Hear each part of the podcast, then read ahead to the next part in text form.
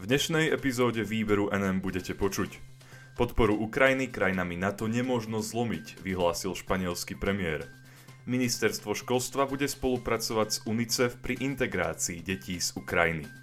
Úrad pre Slovákov žijúcich v zahraničí minulý rok podporil 722 projektov.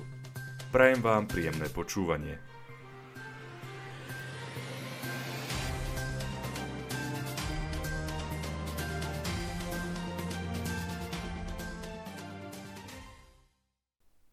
Podporu Ukrajiny krajinami na to nemožno zlomiť, vyhlásil španielský premiér.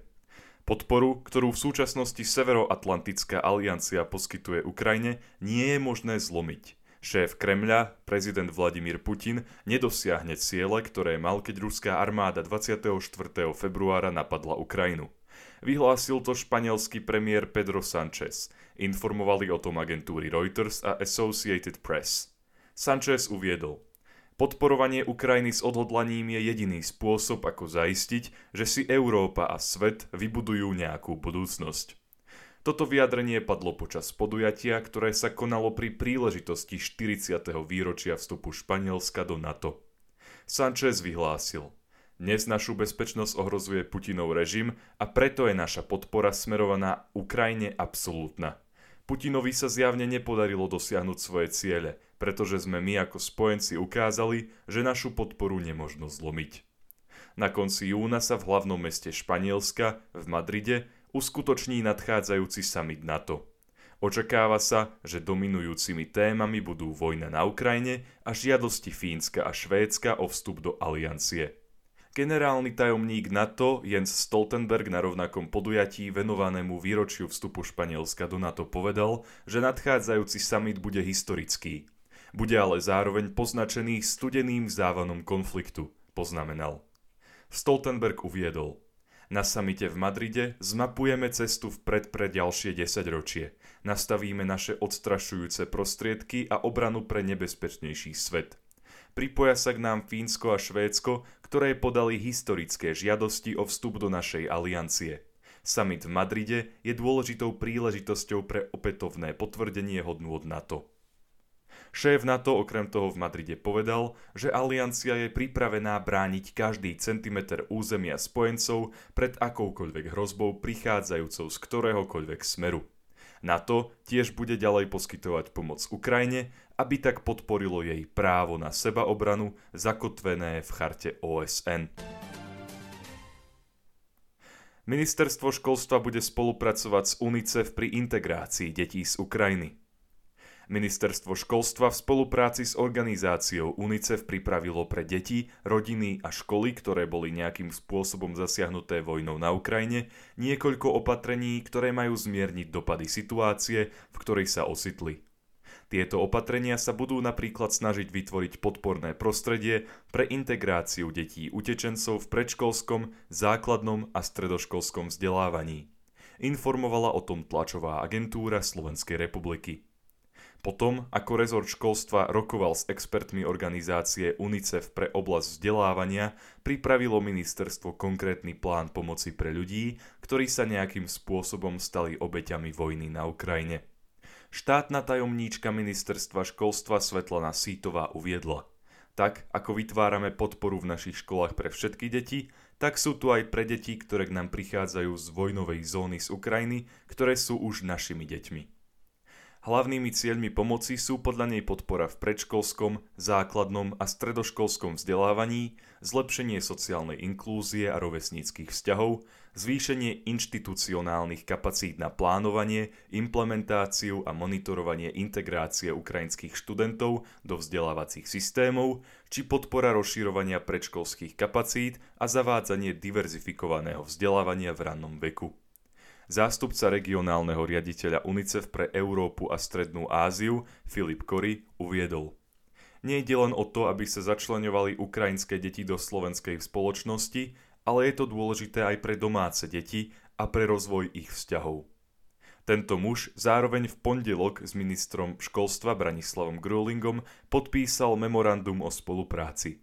Vyhlásil, že UNICEF je pripravený pomáhať ministerstvu pri prispôsobení slovenského vzdelávacieho systému pre potreby utečencov a ich rodinných príslušníkov. Po podpísaní memoranda je na rade vytvorenie pracovného plánu. Na základe tohto plánu budú neskôr do praxe zavádzané konkrétne opatrenia a aktivity. Už v najbližších týždňoch sa školy môžu začať pripravovať na vyhlásenie výzvy na letné školy, letné tábory a jazykové kurzy. Úrad pre Slovákov žijúcich v zahraničí minulý rok podporil 722 projektov. Úrad pre Slovákov žijúcich v zahraničí v roku 2021 podporil v rámci svojej dotačnej činnosti 722 aktivít Slovákov mimo Slovenskej republiky v celkovej sume približne 4,7 milióna eur. Tieto údaje vyplývajú zo správy za rok 2021 o štátnej podpore vo vzťahu k Slovákom žijúcim v zahraničí, poskytnutej podpore a návrhu štátnej politiky voči krajanom na rok 2023. Dokument je v súčasnosti v medzirezortnom pripomienkovom konaní. Úrad v dokumente uvádza, že v roku 2021 pokračoval trend vysokého záujmu o finančnú podporu.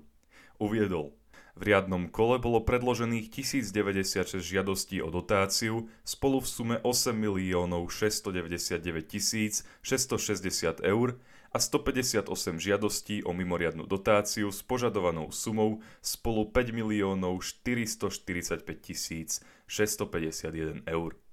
Projekty, ktorých podpora bola schválená, sa týkala najmä kultúrneho života a vzdelávacích projektov.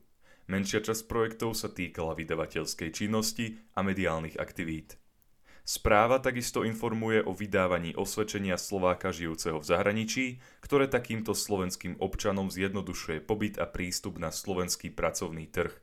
Úrad tvrdí, že v roku 2021 kvôli pandemickej situácii klesal počet prijatých žiadostí o toto osvedčenie. Úrad upresnil. Úrad prijal 851 žiadostí o vydanie osvedčenia a vydal 723 osvedčení.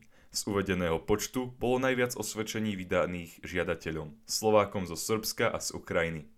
V roku 2021 tento úrad evidoval medzi zamestnanými na Slovensku 3240 Slovákov žijúcich v zahraničí, pričom drvivá väčšina bola zo Srbska a Ukrajiny.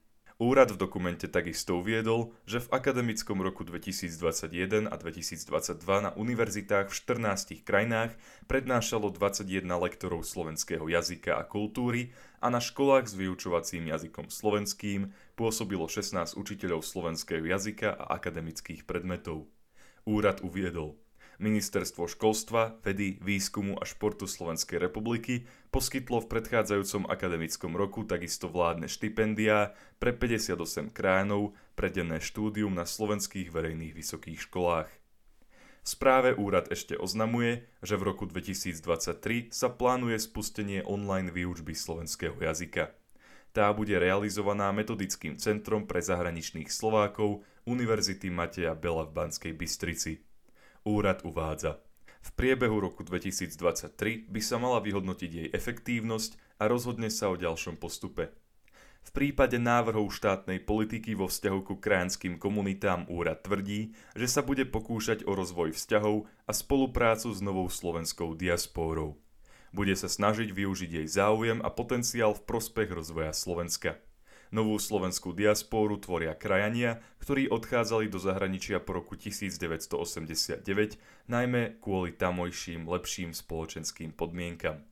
Na rozdiel od komunít, ktoré sa tvorili v dávnejšej minulosti, nová slovenská diaspóra sa nezdružuje do oficiálnych spolkov a združení.